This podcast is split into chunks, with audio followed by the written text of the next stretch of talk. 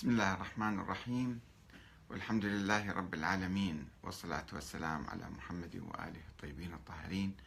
ثم السلام عليكم أيها الأخوة الكرام ورحمة الله وبركاته. يسرنا في هذا اليوم المبارك أن نتذكر ولادة الإمام أمير المؤمنين علي بن أبي طالب عليه السلام في الثالث عشر من شهر رجب. ولكن الاحتفال بهذا اليوم قد يكون احتفالا شخصيا بشخص الإمام علي وحياكة بعض القصص والأساطير حول الإمام. أنه ولد مثلا في داخل الكعبة وكان هذا شيء إعجازي. أن أمه أمه استغاثت بالبيت الحرام وفتح لها الجدار ودخلت في داخل الكعبة. هذا طبعا شيء آه، بعيد عن التاريخ والواقع. آه، عظمة الإمام علي عليه السلام لا تأتي فقط من صفاته الشخصية أنه كان شجاع وكان بطل وكان آه، إنما تأتي من فكره وعمله وسلوكه. ومرة نحتفل به كشخص بالتاريخ شخص عظيم في التاريخ وانتهى الموضوع. يعني ما له ربط بحياتنا. أو بواقعنا أو بمجتمعنا وتطورنا الديمقراطي حتى. ومرة لا نحاول آه، نستكنه آه، سر شخصيته. هو كان يتميز بصفة أساسية وتاريخية ويعني معروفة لدى جميع الناس العدل في تجربته في الحكم. آه، العدل ما هو سر العدل في شخصية الإمام. لماذا أصبح عادلا؟ وأصبح غيره من الحكام الظلمة طغاة ومستبدين وقتلة ويتجاوزون القانون يتجاوزون الحدود الشرعية. فلماذا هو التزم بحدود الله والتزم بحقوق الناس ولم يطغى عليهم؟ ما هو السر في ذلك؟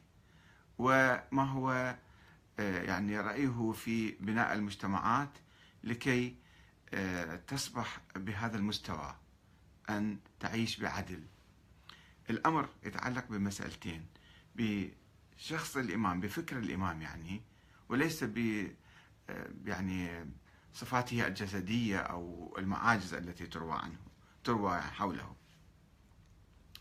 وكذلك في تعليماته وخطبه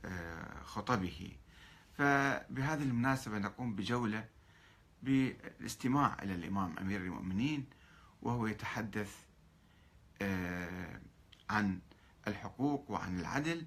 وطبعا كما سوف ترون أن المسألة تتعلق بإيمانه بالله تعالى وخوفه من الله تعالى وإيمانه بالآخرة.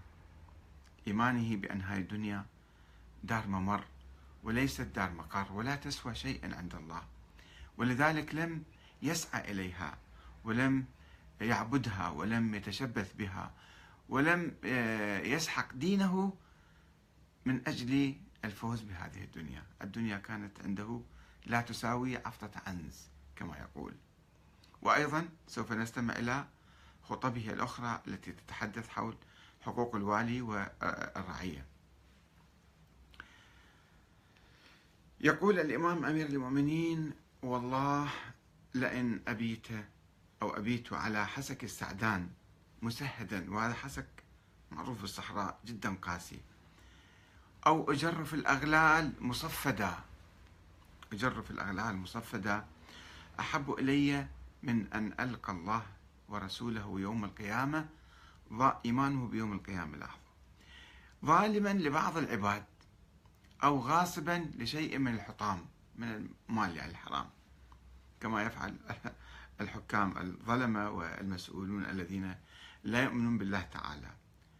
ثم يعقب ويقول وكيف أظلم أحدا لنفس يسرع إلى البلى قفولها؟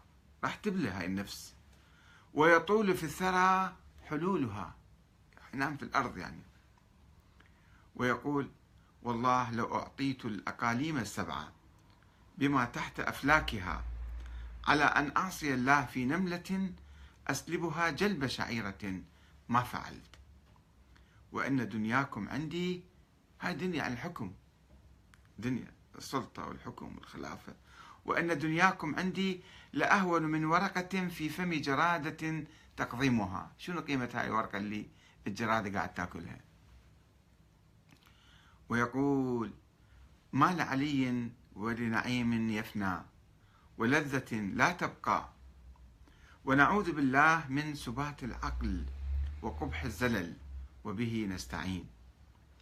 أما والذي فلق الحبة وبرأ النسمة لولا حضور الحاضر وقيام الحجة بوجود الناصر. وما أخذ الله على العلماء أن لا يقاروا على كظة ظالم. ولا صغب مظلوم. مسؤولية عندي يعني.